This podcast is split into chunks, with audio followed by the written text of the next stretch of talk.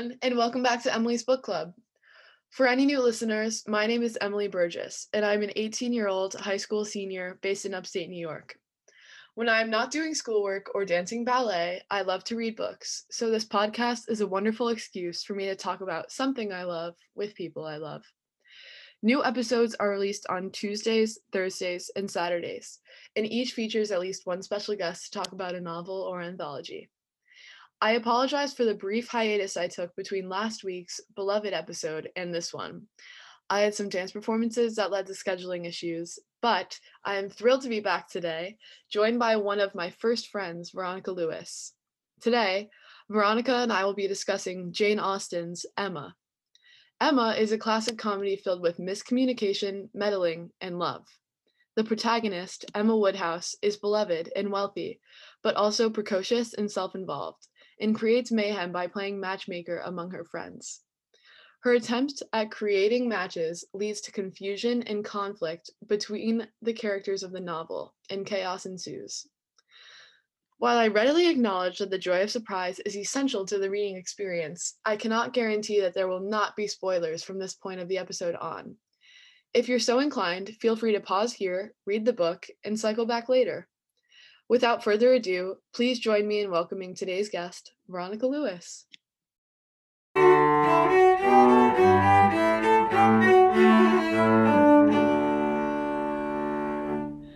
Veronica, thank you so much for joining me today. How are you? Good, how are you? I'm doing well. Um yeah, doing well. It's been a busy time as you know with graduation and everything, but I always like being busy, so it's good. Yeah. Um, all right. So, for listeners, when Veronica and I were brainstorming on podcast ideas, she listed Emma as one of her favorite books. So, we quickly settled on the novel for this episode topic. Veronica, what aspects of Emma earn it a spot on your list of favorites? I think the reason I gravitated towards Emma is that it's a book filled with young people and kind of the uh, Jane Austen's take on you know, youthful misunderstandings and miscommunication. And I think that that's something that's really timeless. And to see it in a Regency period novel is really fun because you can see that this is not something that's just the 21st century. Yeah, I I really resonate with that. And I talk about The Bluest Eye by Toni Morrison pretty much every episode of this podcast, but you reminded me of that because I think it's really powerful when older authors or books from the past include issues that we just have as 21st century teenagers, which for the bluest eye, it's like physical desire of qualities that you can't have. And for Emma, it's definitely that miscommunication that's so prevalent throughout the book. And then on a broader scheme, what do you look for in a good book altogether?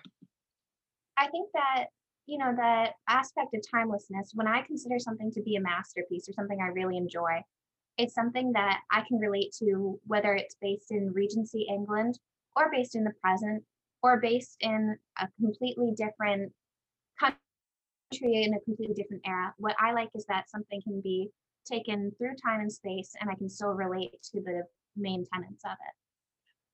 And that's definitely prevalent in Emma. It rings true for a lot of Jane Austen's work.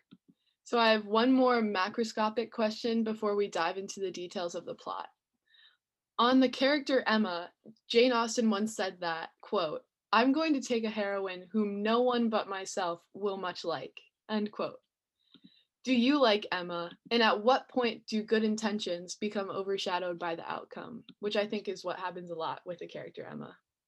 Yeah, I read that quote when we were reading Emma for our AP Lit class. And I thought it was so funny because all of my friends, when we would talk about the book, we would say, Oh my gosh, I just love Emma, or she's annoying. And even though we all had different uh, perspectives on her thoughts and everything, we all kind of loved her, you know, her flaws and her misunderstandings. And I think that Jane Austen didn't expect anyone to love her, but then all these young women were able to relate to her because of the timelessness of the piece and Jane Austen's insights into a teenage girl or a young girl's thoughts.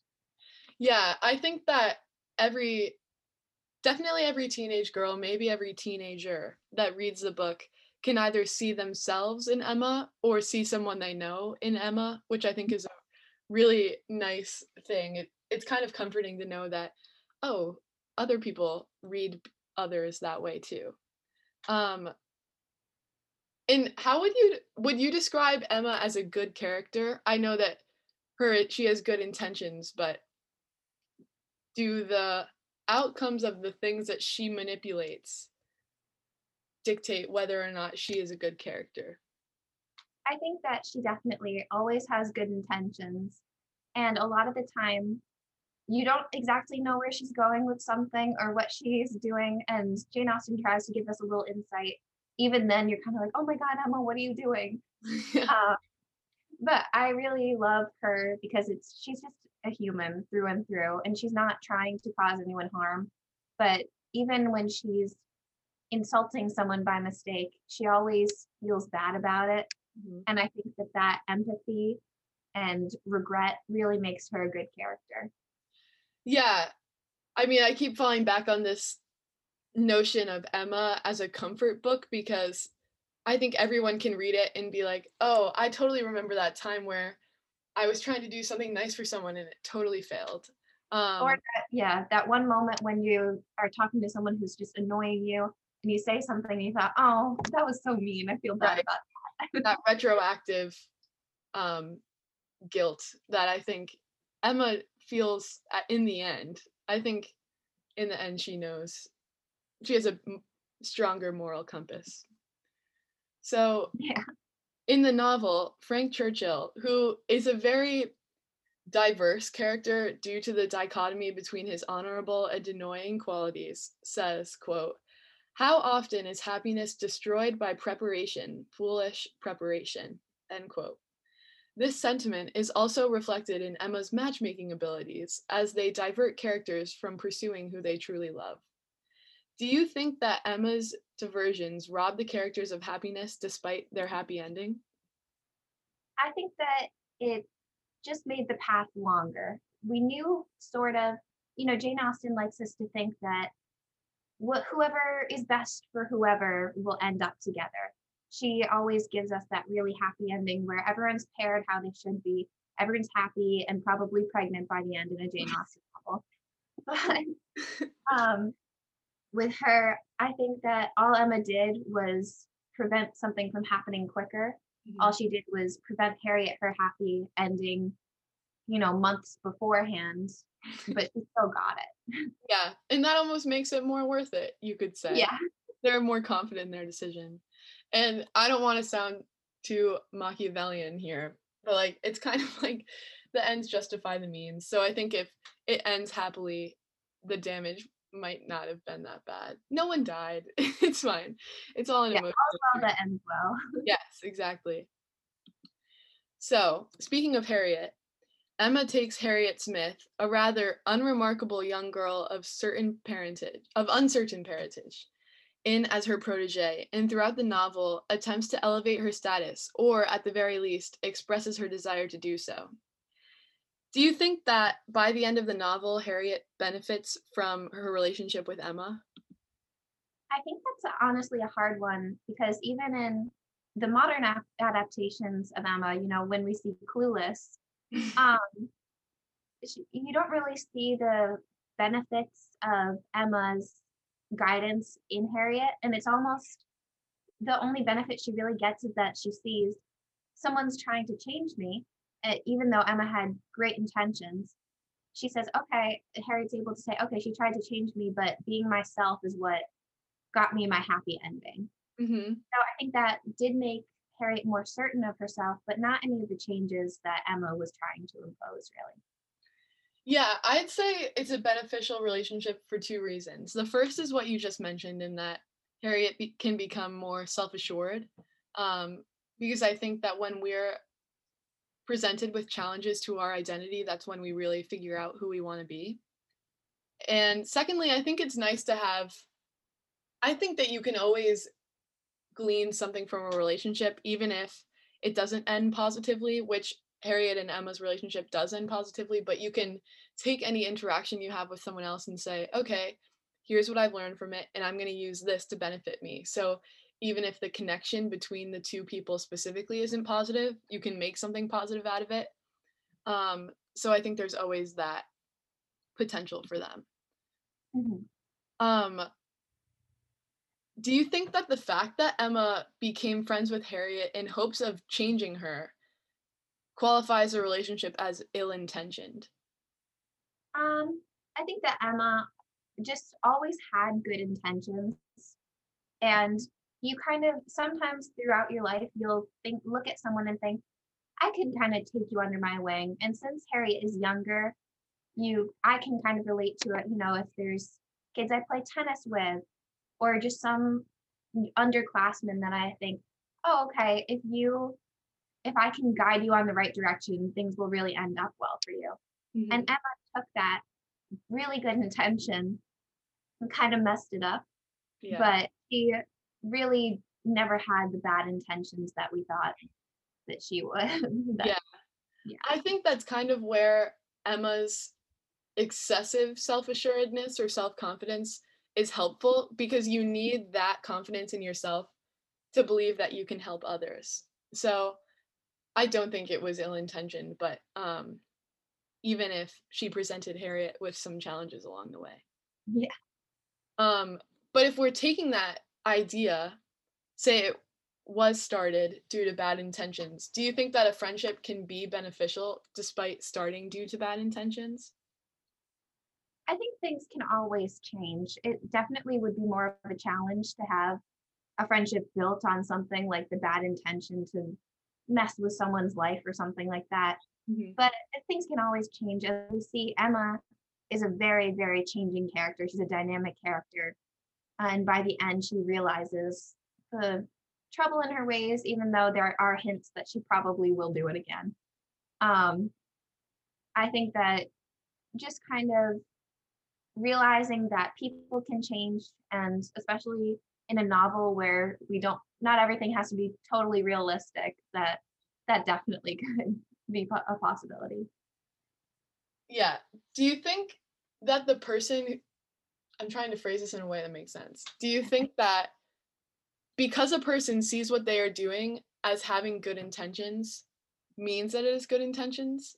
Or does it depend on the outcome or the way other people see it? I think the word intention, you know, in the beginning, you could end up really hurting someone having great intentions Mhm. and you just it's just a lack of foresight on Emma's part and too much confidence on her part. But I think that good intentions are good intentions and bad intentions are bad intentions.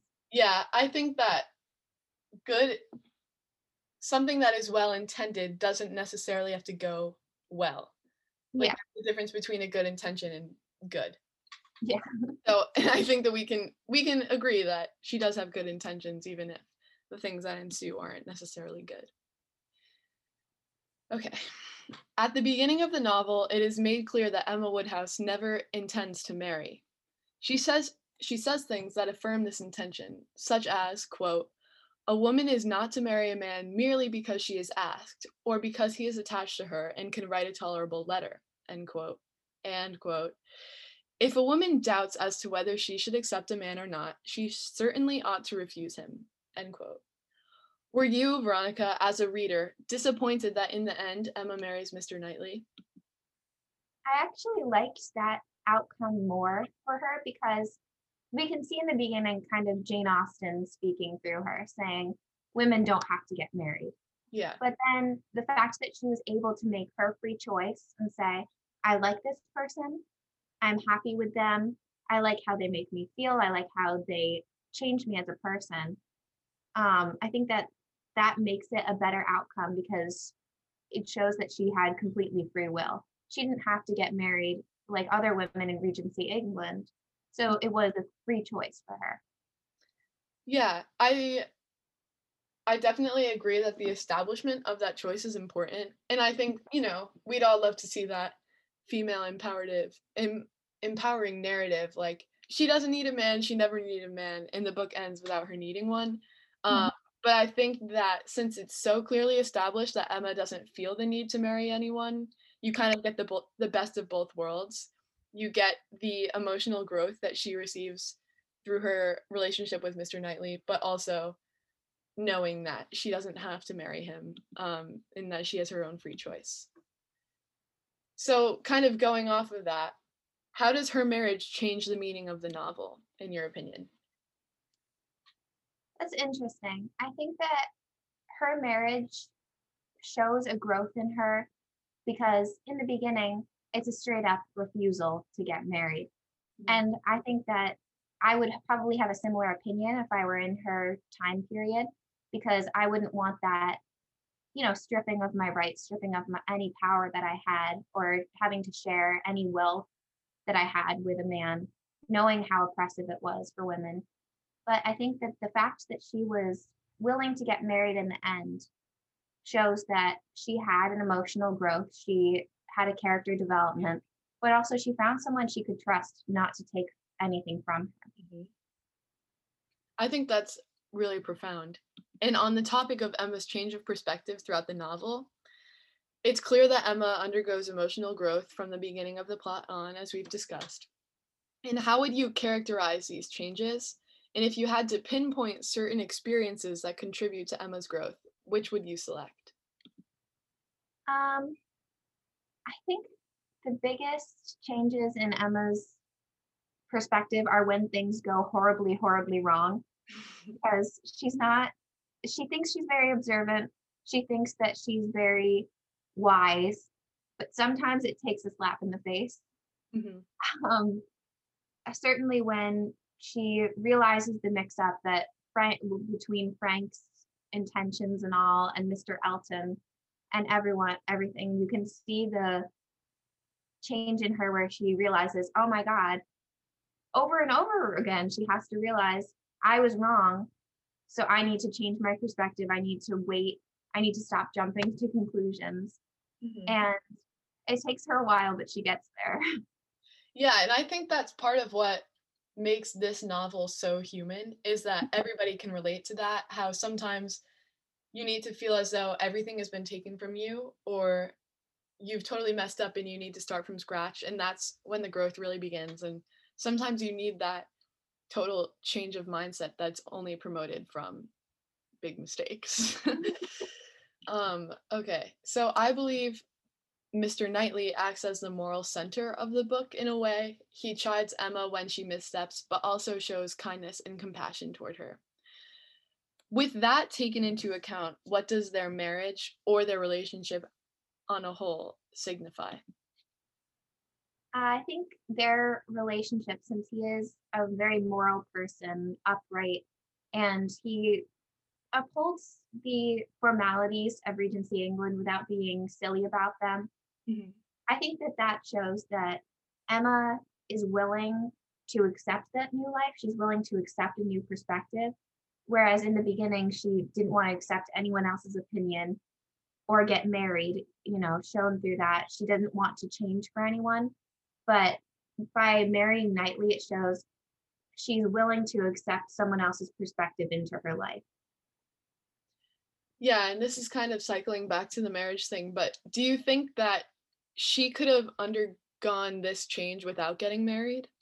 Oh, certainly. She, I think that Jane Austen only had her really get married to Knightley because it showed that she had undergone it previously. The result of her changes were the marriage, not the result of, you know, the marriage did not cause her changes. Yeah. Yeah, I I do think um it was a good way. It didn't some might say it tied a little too neat of a bow how they they all got married three months in a row but um i it's pretty evident i think the changes happen first and then she gets married as a way to end the novel and i think that they're a good partnership. Yeah i do too. Everyone wants a Knightley yeah yeah that's what we're all looking for. Um so if you were to reread this book how would you frame your thoughts while reading the novel again um, I think I would cringe more, honestly. Yeah. Because I know how I knew how things were going to end up. Um, sometimes you're not sure. You get some sort of uh, you know, you get a signal and you think, hmm, I think Emma might be wrong on this, and you, then you find it out. But yeah. since we know beforehand now, that she is very, very wrong about just about everything, Yeah. um, I would be a little bit more like, oh, Emma, what are you doing? Right. You I feel like it would be easier to pick up on the clues. yeah. That's where pinpoint where she goes wrong. Or Mhm. I well, I do think some of her mistakes are just from the way she looks at life. Like it's not necessarily one wrong decision that causes her missteps, but then other things it would definitely be easier to track. Yeah, I think so. It my favorite quote is the beginning couple lines Mhm. from the novel. Emma Woodhouse, handsome, clever, and rich, with comfortable home and happy disposition, seemed to unite some of the best blessings of existence, and had lived nearly 21 years in the world with very little to distress or vex her. And I think that that shows it perfectly. She just, you know, nothing really goes wrong for Emma, and it had to happen eventually for her to make some character growth. Yeah, and this is kind of an odd question to follow up with right after that quote, but do you see yourself in Emma at all? Oh my gosh, yes. Like that's easy to see, you know. I think both of us can kind of see a little bit of the, you know, we've been at Academy and Holy Names. We've Right. been um, you know, kind of brought up in a very happy world, very little to worry about except getting an A on a paper Yeah. and what college we're going to. And it's easy to see how Emma might not know how the real world works because she's been in this very small circle. Yeah. I I agree. I do see myself a lot in Emma and I think it's pretty easy for um anyone in our shoes to see them as well. And I think that it's kind of a humbling thing. Um Mhm. it's like wow, my perspective probably is very jaded. It's kind of a reminder of that. But it's also encouraging because you know that you have all of this growth and worldliness coming your way if we are like Emma and we follow that path without the matchmaking. I don't see that in the future, but um I, yeah, I think it's an interesting, it's kind of thought provoking and comforting at the same time. And Jane Austen, I read that she modeled Emma after her niece. Mm, And so I thought, first of all, that if someone wrote a book like that about me, I would be a little offended. But um, it's nice to see that Jane Austen not only was able to give insight into a youthful mind, but also this was modeled after a real girl. mhm, And she ended up fine, hopefully. Yeah. Yeah. It's nice to see that everything ends up okay, not only in the book, but also for the real life person. Yeah, and I think that's so obvious throughout the book that um Austen is modeling it after real human emotion and real real people and people that she loves, you know. Uh, Her niece that's very close to her even if it's not painted in the best light all the time. But um that's really obvious throughout the book and it's nice to see human emotion painted that vividly. All right. So I think that includes our discussion for today. Veronica, thank you for joining me for today's episode. It means the world to me to still be able to talk to my friends about books, considering the numbers of readers in the world is diminishing day by day. Um, listeners, I'll catch you tomorrow for a bonus episode where I'll be creating a playlist according to my summer book selections.